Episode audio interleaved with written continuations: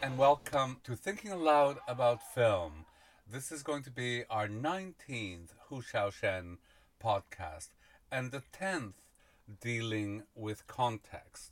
Uh, today we'll be seeing Taipei Story, uh, a film by Edward Yang, which stars Hou Hsiao-hsien. And what did you think of it, Richard? I re- really enjoyed it. So it stars him and it was co-written by him and his regular writing collaborator and by Edward Yang. So we could argue he didn't direct it, but it is a Hou Hsiao-hsien film. No, um, we cannot do that. no, and actually, don't you think it feels very different to a Hou Hsiao-hsien it, it, does. That's that, and, that, and, that's the interesting thing because actually the plot could have been a, a, Hou Hsiao-hsien film, but this, the whole style of it, uh, the filming style, is very very. Yes, different. I mean it's it's kind of in a way an argument for authorship or for prioritizing the direction in discussions of authorship actually because you know it's a film from the same time from the same country probably with the same crew yeah like kind of all these things they have in common. And nonetheless it feels very very different. Yeah it looks different. Yeah yeah. Uh, it's a different way of storytelling. Um, though just as great and just as moving i think. Tell us a little bit about the story.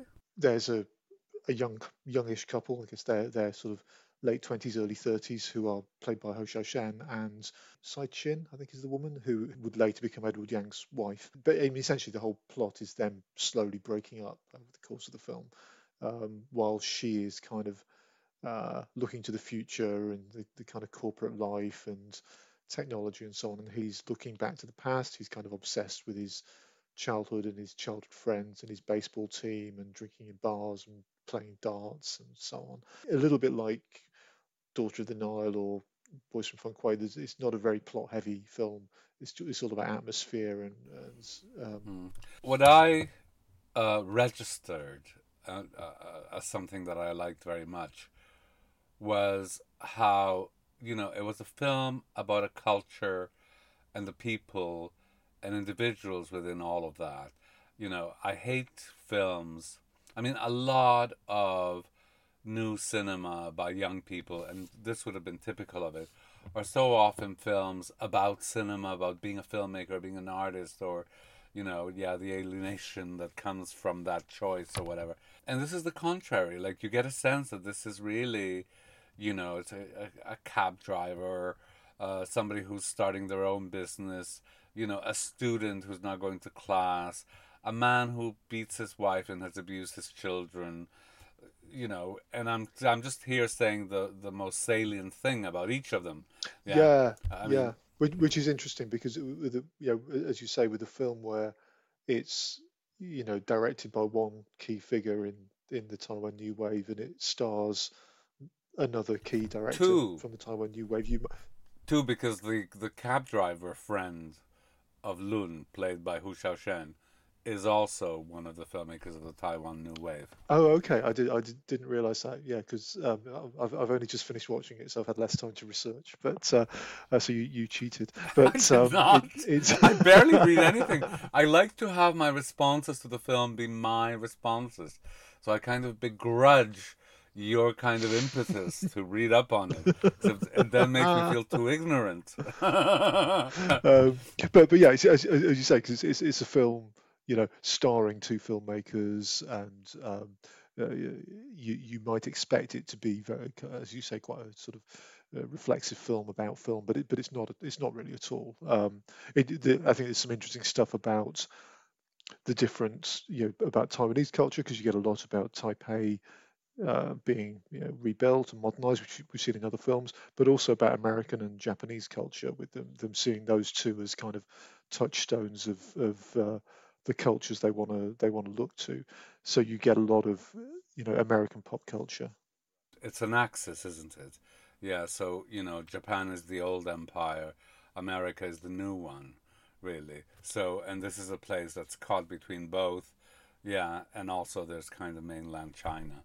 So yeah, you know, the yeah. film is so careful about all of that. Actually, it's a film that it feels to me, you know, almost like a mosaic yeah, that kind of slowly builds up, and you know, and you get a picture of these people, and you get Im, uh, you know immersed in their stories, and they kind of reveal themselves to you, and then upon occasion, and they reveal things to you that the other doesn't know. I'm not sure, for example, how much uh, Lung suspects of Chin's having an affair with that architect. Yeah. Because they, they, yeah, he never meets the architect, Yeah. does he? I. So- and I don't, I don't think she knows what he's up to. And uh, there's one point where she berates Lung for giving for lending money to her Yes. father, uh, but you've previously seen that she's lent money to the mother, to rescue the father. which she Yeah. yeah, which she has, she doesn't Yeah. mention. So yeah, Uh, Mm. And which is part of what makes her so angry about his lending the money, right? But it's something that he doesn't know. So basically, the story is about these childhood sweethearts, yeah, who've been together forever, and the slow unraveling of that relationship, basically through a failure to communicate. They're clearly very fond of each other and they care for each other, but also they clearly have no future together. And somehow, you know, the couple becomes symbolic of the nation, yeah? One is caught in the past, yeah, yeah. the other one is kind of selfish and moving on to the future. And she is quite selfish or, or quite self protective, let's say, yeah? yeah. And she always wears sunglasses. You know, she's kind of hiding herself between behind these sunglasses the whole time. Which is yeah, The film has extraordinary images. I mean, the story's about Lung and Qin. So Qin is, you know, uh, not quite living with Lung, but they've been going out together for a very long time. She's presumably having an affair with this married architect, and she also has a one night one night stand with this young kid who becomes obsessed with her. Right, uh, and that's the whole a female angle in the film is very interesting because it gives a lot more sexuality and agency and so on to women than actually to the male protagonist. I think, yeah, yeah, Um, yeah. the male protagonist seems caught up in the past and his baseball career. You know, it's almost like your your friends who haven't moved on and who are always speaking about high school or something. Yeah, this is it because he, yeah, he, he's, you know, he goes back to his high school and meets his old baseball coach, and you know, he's ta- he goes to the states, and when he comes back, what he's brought back with him is his his videotaped baseball Yes. matches, um, and then he, you know, he, then he bumps into his old friend who, who and you, you kind of get the impression they were both kind of baseball stars, and and this was because he gets very, you know, he gets very angry at one point when somebody just asks him while they're playing darts, someone says, "Did- "Didn't you used to play baseball?" and he just gets really angry and be, starts hitting him, and you don't really know why, but I think it's because it's like this is this was their youth, this was like really hugely important, but no one Yeah. cares. Um, Yeah, it was like the clearly the highlight of, of their life. Um, I love that relationship with that baseball player and the children and the wife who's addicted to gambling, you know, and who ends up uh, committing suicide. Like, you know, these are just like almost threads. They're little strands in the film. They're not the center of the film, but actually, you know, I think they really reve- reveal so much feeling, like such complex relationships. I mean, you wonder, you know, this poor woman, like, you know, what drove her to gamble? You know, what drove her to suicide? How much shame must she have felt? Right? Yeah, like, you know, it's a film that makes you ask all of these questions about. Yeah, yeah, and it, it did. I mean, that I mean, the, the the structure of that storytelling was quite reminiscent of of the um, the Hou Hsiao-hsien films of that period as well, where you know you you're just presented with this kind of mosaic of information. You have to piece it together like like dust in the wind, where actually a similar trajectory in this relationship, and you don't really, you know, you're just presented with incidents and you have to piece it together. Um, and similarly, um, Time to Live and Time to Die, where you where you're presented with stuff and you don't quite know how it all fits together and why things are happening, but it does all make sense by the end of the film. This has more beautiful imagery than Hou Hsiao-hsien. You know, I was looking at some of the images, you know, those scenes in front of the Fuji uh, neon placard or. Uh, uh, Yeah, yeah, Uh, I mean, they're amazing. They're beautiful. You just think, my God, you know, what what an extraordinary image. Um, some of the scenes in the darkness, kind of played in shadows. You know, you think they're extraordinary. The um, images of passing cars being reflected on metal and window. So they look rather mutant-like. Yeah, jagged. It's it's not a Mm. mirror image. Yeah. A distorted. Yeah, like the closing credit Yeah. scene where with with that is amazing. Yeah, and still, as you say, a lot of mirrors. There's a scene near the end where the where the woman is just looking at herself in reflected in the window. It it looks kind of glossy It a, does. in a way that the Hou Shan films don't. Even even the scenes in the like in the squat where it's all graffitied up, it looks nice and it looks glossy. Um, it almost looks like you know you're in the, they're in a squat, but it kind of almost looks like it's a nightclub that's been designed to look like a squat. You know, and there's a scene where where Ho kind of arrives in the lift.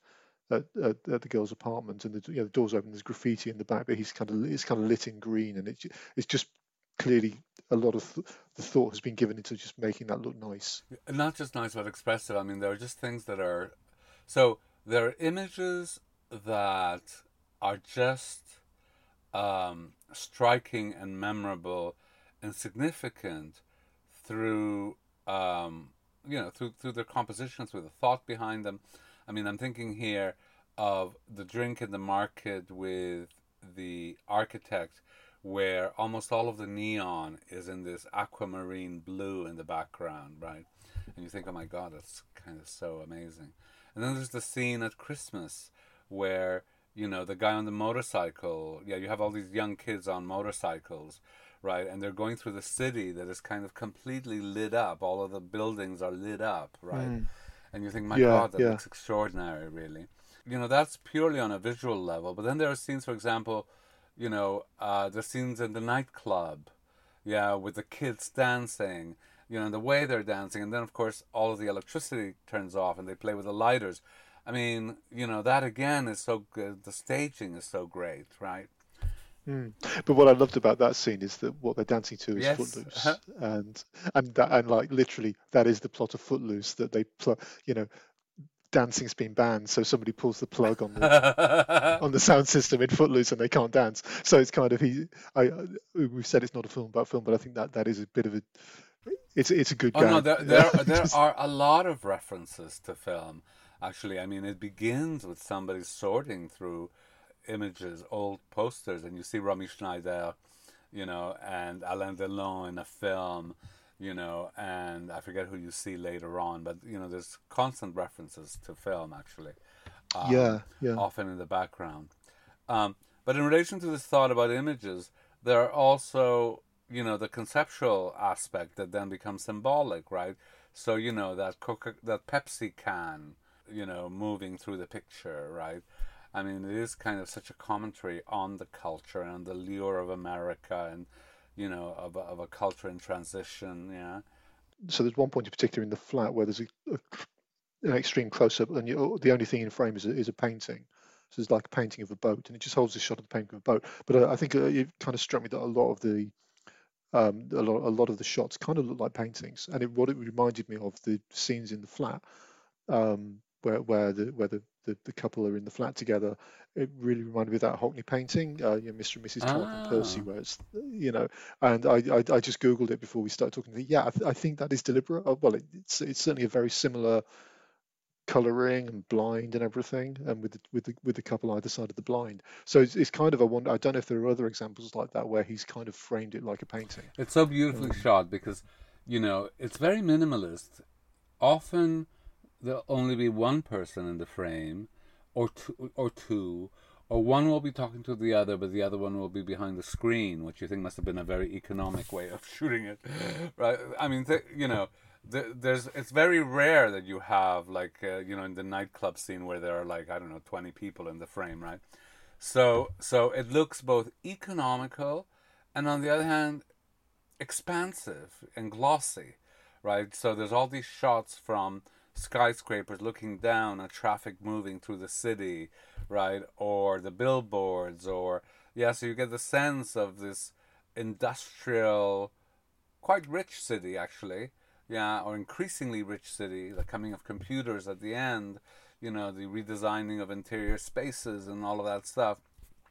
But on the other hand, it's also it, it feels intimate, yeah. Yeah, Um, yeah. So I thought that was kind of like a marvelous um, achievement, really. Yeah, because you know those two things rarely go together. Yeah, and the film does it, I think, very, very beautifully. Mm. So I'm going to quote what Mark Cousins says about Edward Yang in A Story of Film. Talks about the Taiwanese, Taiwanese new cinema. A more philosophical and less commercial approach to filmmaking emerged. Edward Yang and Hou Hsiao-hsien were its standard bearers, with Hou the more distinctive of the two. And that's literally all he says about Edward Yang. um, well, so, it's greatly unfair to Edward Yang, I think. yeah, know, I think it is. I think it um, is. On the basis of this film. It's interesting because I think I like this film more than anything we've seen by Hou Hsiao-hsien so far. Oh, are we going to have to rebrand the podcast? No. well, I was thinking, you know, that it wouldn't be very difficult to cover all of Edward Yang's films because he only did seven. Yeah, exactly. And yeah, I think, in yeah. fact, that I've seen already three or four. Uh, I've seen so the Terrorizers is on Mubi, and um, I've so I've seen that. I've seen this. I've seen a brighter summer day. I think th- those are the those are the only ones I've seen. But, and oh, and, and yeah, yeah, I've seen. Uh, you say yeah, yeah, yeah, I say yeah, yeah. I'm not sure which is right. I, I don't know.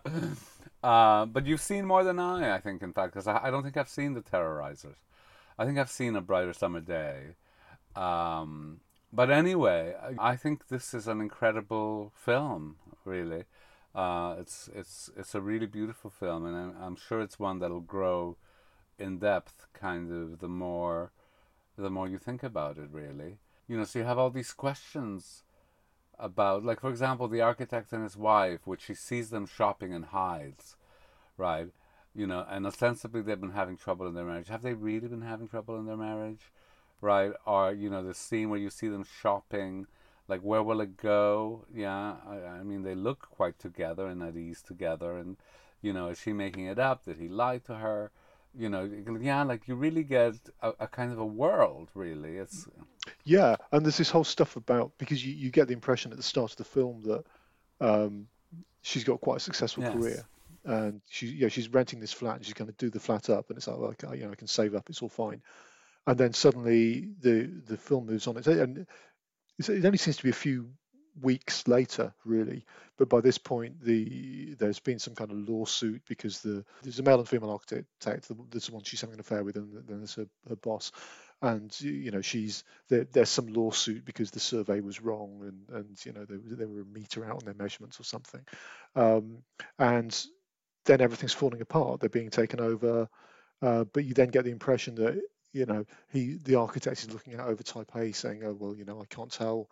I've no idea which of these buildings are mine and which aren't because they all yes. look the same." And and you kind of get the impression actually it's kind of a, you know, it's a bit of a fly by night um, um, property development scam, really. That, that that it's sort of this this massive overdevelopment of Taipei is being driven by these um, construction companies who are just who are doing things on the yes. cheap because also th- then you get the fact that the um, father well, I'm just going to say that the the sister is in this squat, and and the squat has a sign saying, you know, a dangerous building, do not enter. But it's clearly quite a quite a a, a, a new building. So it's basically essentially uh, it looks to be a you know probably a, an office block that's been put up put up quickly and then it's found to be yes. unsafe. And this problem um, resurfaces in relation to the father, who produces bottle caps, but whose business is going under because he's been fined because of a lack of quality control. he says, if I had quality control, I wouldn't be able to do it so cheaply. right? So, you know, the sense of like, yeah, things not being done right, of scammers, yeah, yeah. people on the make and so on, uh, corruption, yeah, is something that runs um, throughout the film. Um, you know, which which again is is so interesting. And one of the things that I find most interesting is that you know very little about, um, uh, is it Lu? Yeah, the character played by uh, Hou Hsiao-hsien. Yeah, mm, you know he was a mm. baseball player. You know he's got these friends. Yeah. Yeah, he's got a sister in America and a brother-in-law who um, is making it difficult for him to be his partner. Uh, yeah, yeah. Told but that's all we know about him, really. You don't even know. You don't even really know where he lives, um, because he, yeah, at the start of the film, you think he's moving in with the girlfriend, but actually, he doesn't appear to live there. He appears to live somewhere else most of the time. There's, there's, the, there's the, clearly some issue with a, a, a like an ex-girlfriend who lives in Japan, who he visits near the start of the film and lies about having visited, and and, and there's a child there, and is it his child or not? I I'm not sure. Um, I, I don't, think, think it is, is, but uh, you know, but it's clear, but it's clearly it's an ex, and, and this causes an issue when the when the current girlfriend realizes that he's he's visited this girl and not told her. Um, but yeah, it, it, it's very mysterious, and you and you don't you don't really know. It's a very interesting film because it's all about night. Yeah, almost all of it takes place at night, and the few things that you see happening during the day are things that you ordinarily would think of as happening in the at night, either gambling, right?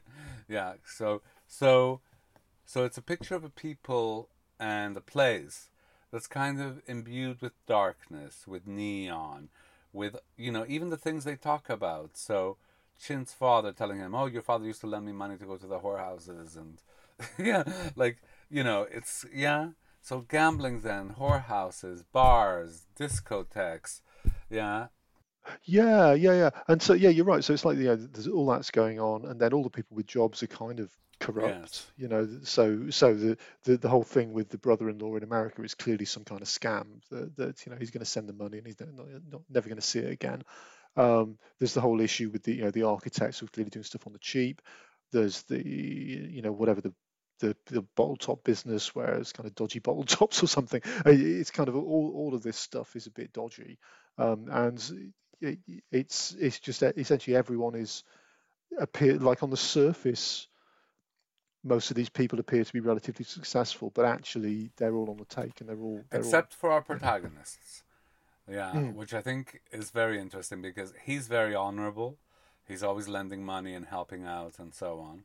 But I think you know the girlfriend says, you know, I forget exactly what she says, but kind of implying, well, you know, you have to stop thinking yourself as somebody who rescues us and solves our problems, right?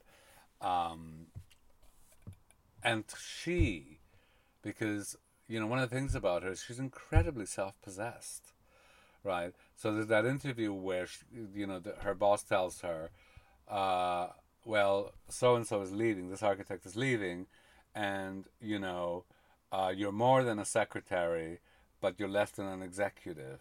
So mm-hmm. you know, we'll offer you a job as a secretary. You can keep continue being a secretary. And she says, "Well, I can be a secretary anywhere," and leaves. Yeah. Yeah. Which is, yeah. you know, quite takes quite a degree of self confidence to just kind of leave your job. I mean, um, you know, without necessarily having expectations that you'll get another one or that the other one that you'll get will be of a higher scale and so. But in fact, she does end up with a job at a higher scale with her own office and, you know, um, so so she's got a kind of an integrity, at least, and she's she helps her mother, she helps her sister yeah, so she's like a good one. So actually, it's very interesting that this couple, who are basically the only two really good people in the film, end up breaking up. yeah, yeah, yeah, yeah. Uh, the the title is interesting. So I mean, clearly the title is is a reference to Tokyo Story, although the, the, the films I, have I nothing really in common, parallels. as far as I can tell. No, but that's not the original title. The original title, the literal the literal translation, is green plums and a bamboo horse. and what does that mean?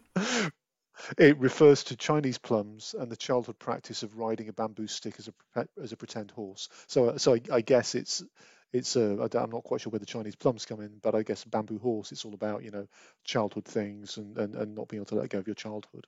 And uh, yeah, I can I can see that's kind of in outside tai, Taiwan is a um, kind of meaningless title, but actually giving it, yeah, Taipei Story is kind of a meaningless title, really, because you know they're they're trying to refer to Tokyo Story.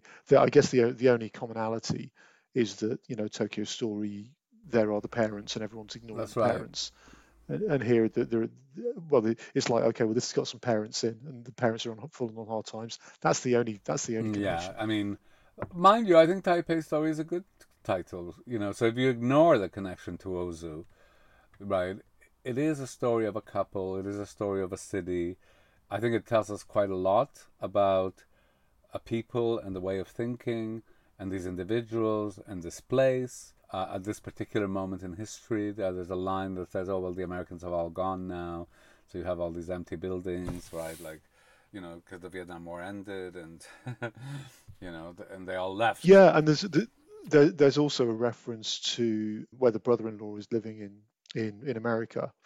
There's there's a reference to that actually being quite a big community of, of Taiwanese um, immigrants. When the, when the couple are talking about moving to America, there's no reference to this being a, a difficult thing to do in terms of you know immigration That's rights right. or working rights or green cards or whatever. It's just seen clearly. It's just seen as something you can do, and I suspect that probably was the case because it was, you know, Taiwan was seen as a by America as a kind of um, you know bulwark against communist China, and and so essentially supporting people to emigrate from there in the same way actually that, that, at the moment the the UK um, is supportive of, of people from Hong Kong moving moving to the UK in a way that they're not with with any other country. So I think it's a very very great film. I'm I'm really Hmm. glad. Uh, And and it's a really yeah, the really nice restoration we saw. It's a very nice Blu-ray. Was so it's restored by the World Cinema Foundation. Yeah, it, it's it's well It's worth It's a film that hasn't circulated very much outside of Taiwan, and it was not, I understand, a popular success uh, in Taiwan when it came out. Uh, but it's a film whose reputation has grown over the years. Yeah, and I think so. I mean, because with Edward Yang, the certainly the, the first of his films that was released in the States, and I think the first was released in the UK was was was Ya Ya or Yi Yi or however, we, we pronounce it. Um, and obviously, unfortunately, he died after making that film, and that, yeah, that, was his international breakthrough, and, and and he then died. So I think that's possibly why he, you know, when you see the that Mark Cousins reference, it's prob- possibly because he his career was was unfortunately curtailed. And yet, Um, but it it in that horrible documentary that we saw last week, mm, The Flowers of Taipei, uh, Taipei's story is seen as the film that that uh, European uh, festival programmers. It's the one that made them, you know, stand up and take notice of Taiwanese cinema. mm, yeah yeah, which is interesting, isn't it? And and I think as I say, I think Ya Ya Ya or Yi Yi certainly was a was a pretty big success in art house terms in the UK at least. And um, I think if he, yeah, if, if if he hadn't died, his career would have would have would have been you know, continued very successfully. And it's Um, interesting also so- to note that Hou Hsiao-hsien is the man who supervised the restoration. Yeah, and who sold his house to fund the film, which, as, we discovered in Flowers yeah, which we R, want to know more about, and which that film cheated us out that of film greater knowledge. to tell us. Yeah. Well, well I, th- I think that's the thing. It makes me even more annoyed about Flowers of Taipei because you watch this film, and a you, know, you have the knowledge that that Ho Shen sold or remortgaged his house or whatever to fund the film. You've got this whole thing around, you know, him writing and starring in, in it, and Edward Yang directing it. He wrote films for other directors as well. You know, Edward Yang did the, the music for Summer at Grandpa's, I think, and and appeared in Summer at Grandpa's. There's this whole interaction between all those filmmakers, and we weren't given any information about that or why it stopped because clearly this was a you know a, uh very kind of close knit community at that point who were all interacting with each other in a in a in an Yes. interesting way. So, you know, bugger that film. But this one is great. It's absolutely great. The an, another thing I was going to mention was, which I found interesting, was the the parallels, which may well just be coincidence, parallels between this and Dangerous Youth. uh-huh. um, all the all the scenes with you know, young people in Oh, discos and, yes. and, and, and motorbikes, but also the fact that virtually there's very little um, incidental music in this film, um, and most of the music you hear is Western pop music in in the background as as, as we got in those Yeah. those 60s films. I mean, obviously that the brilliant scene with Footloose, you get a bit of Michael Jackson, you get I think a bit of Tina Turner. And you also you also get I don't know if it's Mozart. It sounded like Mozart to me, but you know that wonderful symphonic symphonic music at moments.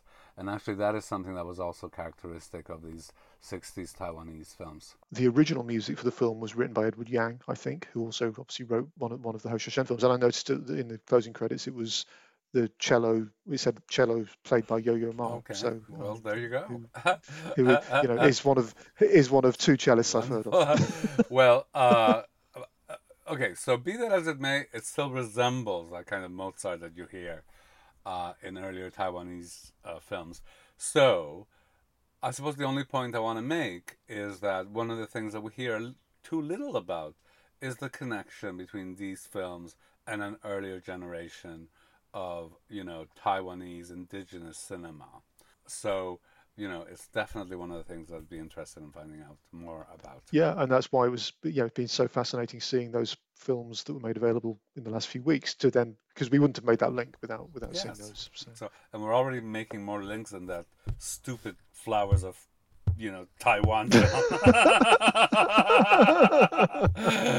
Let it go. All right. Thank you very much for listening. We are thinking a lot about film. I'm Jose. I'm Richard. Bye bye. Bye.